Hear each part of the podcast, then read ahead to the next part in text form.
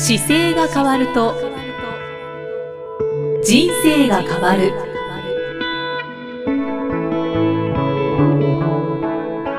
こんにちは、生きみえです。この番組では中野生態東京青山の院長姿勢治療科中野孝明先生が人生が変わっていく成功する姿勢力についてお話ししていきます。中野先生今回もよろしくお願いします、はい、よろしくお願いします。さて今回はリスナーの方からいただいたご質問をご紹介いたします、はい、ラジオネーム MY さんからいただきました、はい、ありがとうございます、はい、50歳の専業主婦です。33歳からリウマチになり病院に通院服薬しています。手に少し変形がありますがボタン締めなどはできています。足の裏の指の近くには石のような塊がボコボコあるように感じて歩きにくいのですが日頃歩く際は姿勢も悪く意識していますが難しいです。それと右側が外反母趾になり痛みがあります。何か良いアドバイスがありましたらよろしくお願いいたします。ということでいただいています、はい、ご感想もいただいてありがとうございます、はい、ありがとうございますとリウマチを33歳から発症されているということなんですが、はい、えっと、手に少し変形があるというのと、はい、足の裏の指の近くに石のような塊がある、ねね、はい、これってリウマチの症状なんでしょうそうですね。あの手の変形は、ね、リウマチの症状で今は多分服薬しながら、はい、こう悪化しないように多分調整されてる状況だと思うんですけど。うんこの足の裏っていうのも多分関連性があるんじゃないかなというのは体質的にはちょっと感じますね。うん、うん、リウマチっていう言葉って、はい、よく聞くんですけれども、はい、なんかぼんやりしていてどんな病気なのかというところを、中野先生ご説明いただいてもいいですか、あの僕も、まあ、リウマチ専門じゃないですけど、一番の症状っていうのはこう朝こわばりが出るっていうのが一番初めリウマチの初期の症状でで朝なんか起きた時にちょっと指先がこわばるんですよねっていうのが一番多いんですよ。で指先のこわばりが特に出やすくて、はい、で指のこの指の関節って1番目2番目3番目ってあるんですけど、はい、その関節の、まあ、爪に近い方が1番目の関節でその次の2番目のところと3番目の、まあ、手の甲の曲げるところですよね、うんうん、この2個目と3個目で起こることが結構多いんですよね。でこれがなんかこう握ったりするときに、はい、朝こわばっているなとかあとちょっと関節が膨らんできたなとかですね触った時にちょっとこう他の指と違って形状がなんか出っ張ってきたり、はい、腫れてるような状態が出てきた時にちょっとスタートしていることが多いんですよね。じゃあ関節の病気というあこのリウマチいろんなところ起こるんですけど、はい、関節で起こりやすいので関節リウマチっていう関節の場合は。でこの状態をまあ置いておくと、はい、どんどんどんどんそのリウマチの場合はですよ広がってくるというかこれが炎症がエスカレートするのでちょっと気になるなと思った時にこうリウマチかどうかチェックするのは、はい、実は血液検査をしないと分かんないんですよ。そうなんです、はい、で血液検査をもうしに行くとですねそれは整形外科でもいいですし内科でもいいので行ったらリウマチの検査なんかこうなっててっていうとリウマチかなってってちょっと検査はしてくれるのでそれでリウマチって分かればですねそれを食い止めるための今度薬がどうしても出てくるんですけどそれを飲みながら悪化させないようにするっていうのはすごく大事でリウマチになった方が例えばあれ治るのかなって思うじゃないですか。はい、で治るっていうよりは症状を悪くしないようにキープさせるっていうのは一番この状態って大事な状態で原因が実はリウマチって分かんないんですよ。あそうなんですね僕の勉強した時までのデータだとやっぱりほとんどはあの遺伝子上に問題があって起こしてきてますよっていうので、まあ、自己免疫系のトラブルなんで、ちょっと何かイレギュラーがあって間違えて炎症を起こしちゃってるんですよね。なのでその間違えてイレギュラーを起こしているところを、まあ、薬で悪くしないようにちょっと止めましょうと。じゃあ放っておくともう悪化していくことの方が多いですよね。で免疫疾患なんでやった方がいいことっていうのは免疫力高めた方がいいので例えばストレスがすごくかかって何かこれが原因だなっていうのがあったりとか、はい、家庭環境が急激に変わって見えないところでストレスを感じるとか、それでも免疫力下がるので、はい、なので私が実際患者さんとに伝える時はもう基本的にストレスを感じにくい方がいいので、はい、例えば寝る時間をちゃんと取れ取れてるかどうか確認するとかでも大体なんかね家庭内に問題があったりとかね、あのまあ、後発の年齢ってこれパッと見ると30代50代多くってあるんですけど30代50代って社会的にもストレスが一番かかるので確かに。ストレスない生活ってやっぱ無理なわけですよ、はい、でもストレスを感じる中でも特に悪くしてる要素っていうのは何だろうと思うとまあ一番は睡眠が足らなくても我慢してたりとかまあ、家族のことがあったり子供のことがあったりももしかすると親のことがあるかもしれないですよね。そうです、ね、なのでいろんな要素が30代から50代って全部変わってくるので、うん、まあ、自分中心だけでいいわけじゃないわけですよ。はい、なのでその中の環境面をいろいろちょっと見ていきながらちょっと過剰に負担がかかってるなっていうところをできるだけ避けるようにしつつあとちゃんと食べてちゃんと寝てでちょっと運動してっていう本当に分かりやすい健康生活を、うんやっぱりそっちに向かっていくことが一番悪くしないコツですね。で悪くなるとどんどんどんどん悪化するのでで薬で追いつかなくなると今度また強い薬っていうふうになってくるはずなんですよ。それはまた辛くなりますね。はい、なのでこの場合はあの自分の例えば、まあ、針なんかで針をしてすごく気持ちよくなってよく眠れるようになって生活が安定しましたっていう方ももちろん見えますし、はい、僕みたいな主義で治す先生に出会ってる方もいます、うん、いるはずです。あとはあのご自身でこのなんかエアロビクスとか運動した時はすごい気分がいいからそういうのやりたいっていう方もいますしそれも全部でも免疫力上げてるんですよね、基本的には、はい、なので免疫力を上げながら下げる要素をとにかく減らすことと、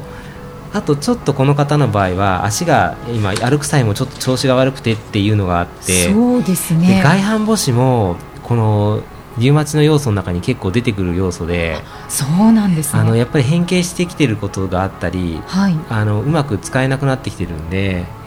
そのあたりももしかするとリウマチの要素があるかもしれないんですよね。で外反母趾も、はい、でこれはもしその歩く時に痛くて困るようだったら、はい、当たらないようなこう測定板っていうか足の中に入れる中敷きを作る方もいるんですよね。でちょっとそれは僕靴はあの自分には作らないですけど、はい、そういう靴を作っていただける方もやっぱりいるのでその方と相談しながらちょっと中敷きを入れたりとかでだけでも歩けるのが随分楽になるかもしれないですね。そうですね、えー、あそうか。それはもしかするとちょっとブログで紹介できるかもしれないですね。その辺は。ぜひ、えー、あのー、お願いいたします。そうですね。僕もやっぱりいろんな靴直す方とかともお会いするんですけどやっぱり結構こういう状態の時って普通の状態じゃないのでこの痛みかばいながら歩くこと自体が他の痛みにつながってきたりするので普段の生活の中で悪化させないような条件をなるべく整えていくっていうのは結構大事ですね。じゃあ運動をするでもいいし、うん、針に行ってみるでもいいし何かリフレッシュできることをしながら、うん、外反母趾もそうですね。靴の形で痛みを防いでいくっていうことが、あとね33専業主婦の方で50歳だからその自分の中のお仕事っていうか環境の中でいつもなんかストレスがあるなと思ってることを、まあ、根本から解決するっていうのはすごいいいことかもしれないですね。ちょっとお話全く聞いてないから何があるか分かんないですけど、はい、なんかやっぱりストレスが感じたりするようなことを、まあ、今までどんどんそれで悪くなってきているようだったら何かこれかなって思ったことをまず変えようとしてみることをちょっとしてみると少しずつそこから変わるかもしれないですね。結構気持ちの中でストレスを感じる環境にいるだけでもやっぱり不都合って出てきちゃうのでで気持ちが変わってくるとそこから体もついて変わってくることってやっぱりたくさんあるんですよ。そうですね、だからなんかこれは楽だなっていうのがあったらそれちょっと一歩ずつやってみるとかですね。はい。もうそういう意味ではもうこの方だけっていうより誰にでももしかすると当てはまるアドバイスかもしれないですけど。だからやっぱりストレスは絶対ありますけど上手に仲良くやれるストレスと本当に自分を傷つけてるストレスってやっぱあるじゃないですか、はい、で傷つけてるストレスだったらやっぱりない方がいいので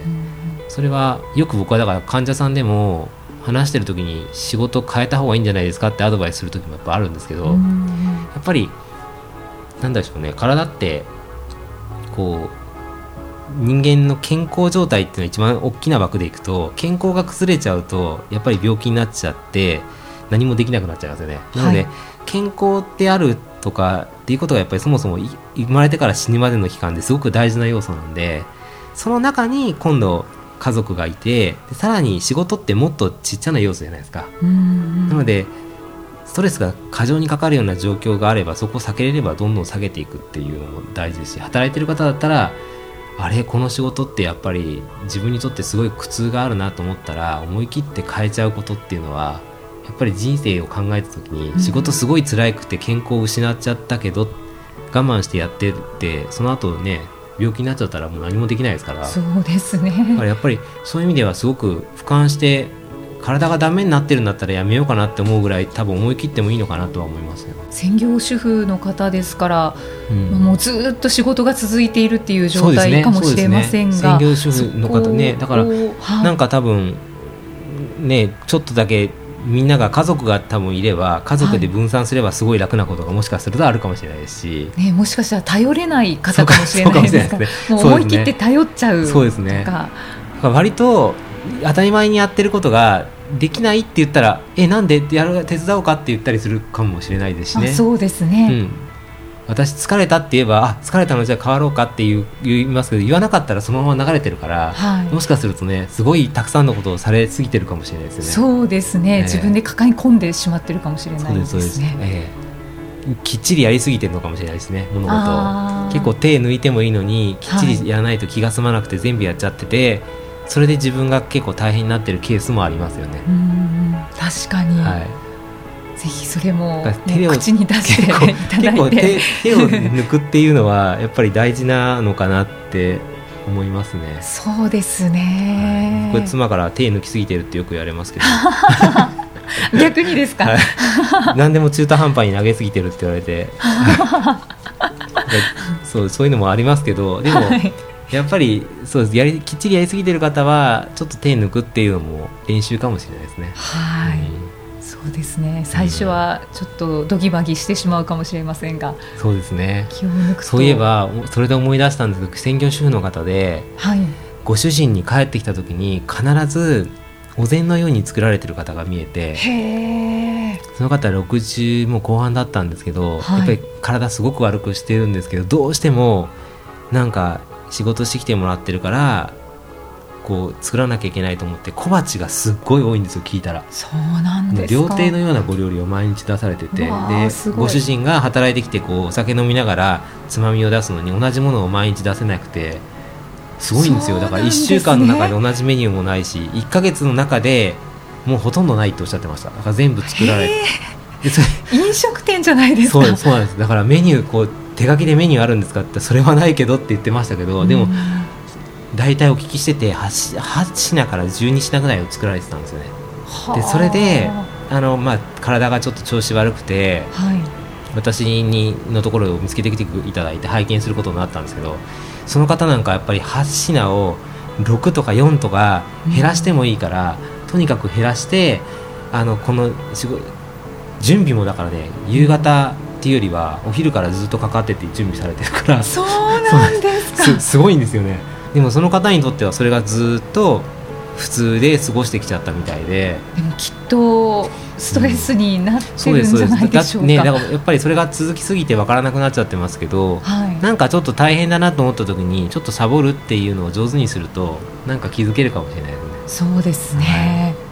で、あの中野先生がアドバイスしてくださったように、服薬を続けながら、ね、えっと、免疫を上げるということをしていただくと、あの、ね今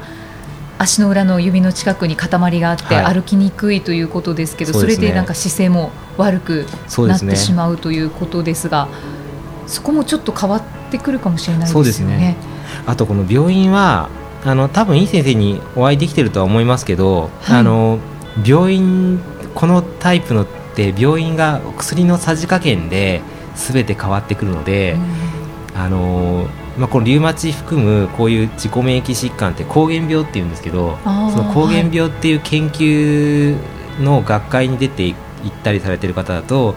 処方の仕方がどんどんどんどん変わるんですよ。うん、なので今までの中で投薬している数が多い方の方が多分いい情報を持ってるので。なのでちょっとネットで調べると多分出てくると思うんですけどそのリウマチに関しての見てる患者数が多い病院ほど多分さじ加減が上手だと思います。あそうなんですね。このやっぱお医者さんの場合はその薬をどれぐらいどの量出したらいかにピタッと止まるかっていうのがやっぱりすごく大事なさじ加減で、そこが一番の強みなので、はい、なのでたくさんの同じ症状を見てる方の先生の方がやっぱり明らかに処方はうまいと思います。なのでそれもちょっとヒントになるかもしれないので。そうですね、はい、これはあのこのあの聞かれてる方の中でもなんか他の病院でもやっぱり薬が大事だと思った時は結構どの病気も一緒ですね、うん、専門性が高い先生の方がやっぱりどんどんどんどん進化してるので手法が。確かにそうですね。そこもちょっとヒントとして、はい、はい、捉えてみてください、はい、えー、MY さんのご質問をご紹介させていただきました、はい、さて今回のご質問ですが中野生態東京青山のブログでもあの回答をさせていただくということで、はい、よろしいでしょうか、はい、はい、合わせてご覧になってみてください。さあこの番組では姿勢や体についてのご質問そしてご感想をお待ちしています。ご質問とともに年齢体重身長性別をご記入の上中野生態東京青山のホームページにあります。お問い合わせフォームからお送りください。では中野先生、はい、締めのお言葉をお願いします、はい、体を見直す時間は人生を見直す時間である。今回もありがとうございました、はい、ありがとうございました。